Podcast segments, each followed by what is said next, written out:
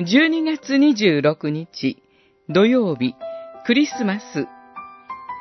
東方からも導かれる。マタイによる福音書2章1節から12節。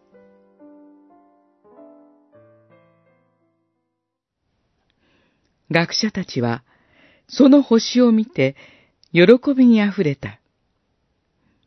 家に入ってみると、幼子は母マリアと共におられた。彼らは、ひれ伏して幼子を拝み、宝の箱を開けて、黄金、入香、没薬を贈り物として捧げた。二章、十節、十一節。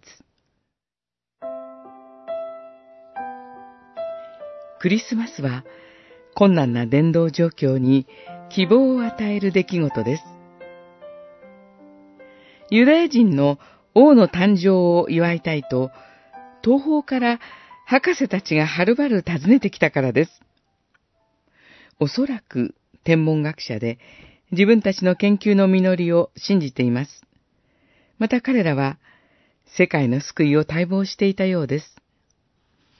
救いの光、啓示の光は虚しく日々を過ごしていた人をも、自ら真理を探求する人をも照らし出します。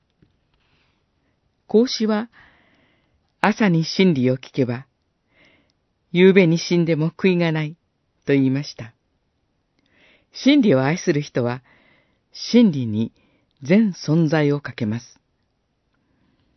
宝の箱から捧げられた品は、学者の研究道具であったかもしれません。そうであれば、最高の宝、誇り、そのものです。何より、星に、つまり自分の学問にではなく、救い主に導かれる新しい人生へと出発します。この幼子こそ真理であると証言するのです。心を砕いて祈りつつ、教会にお誘いした友人知人が来てくれなかったクリスマスの後の寂しさを知っています。しかし、神はなお、東方からやってくる選びの民を捉え、導かれます。その日のために、教会は福音の真理を、その生き方をもって証言し続けます。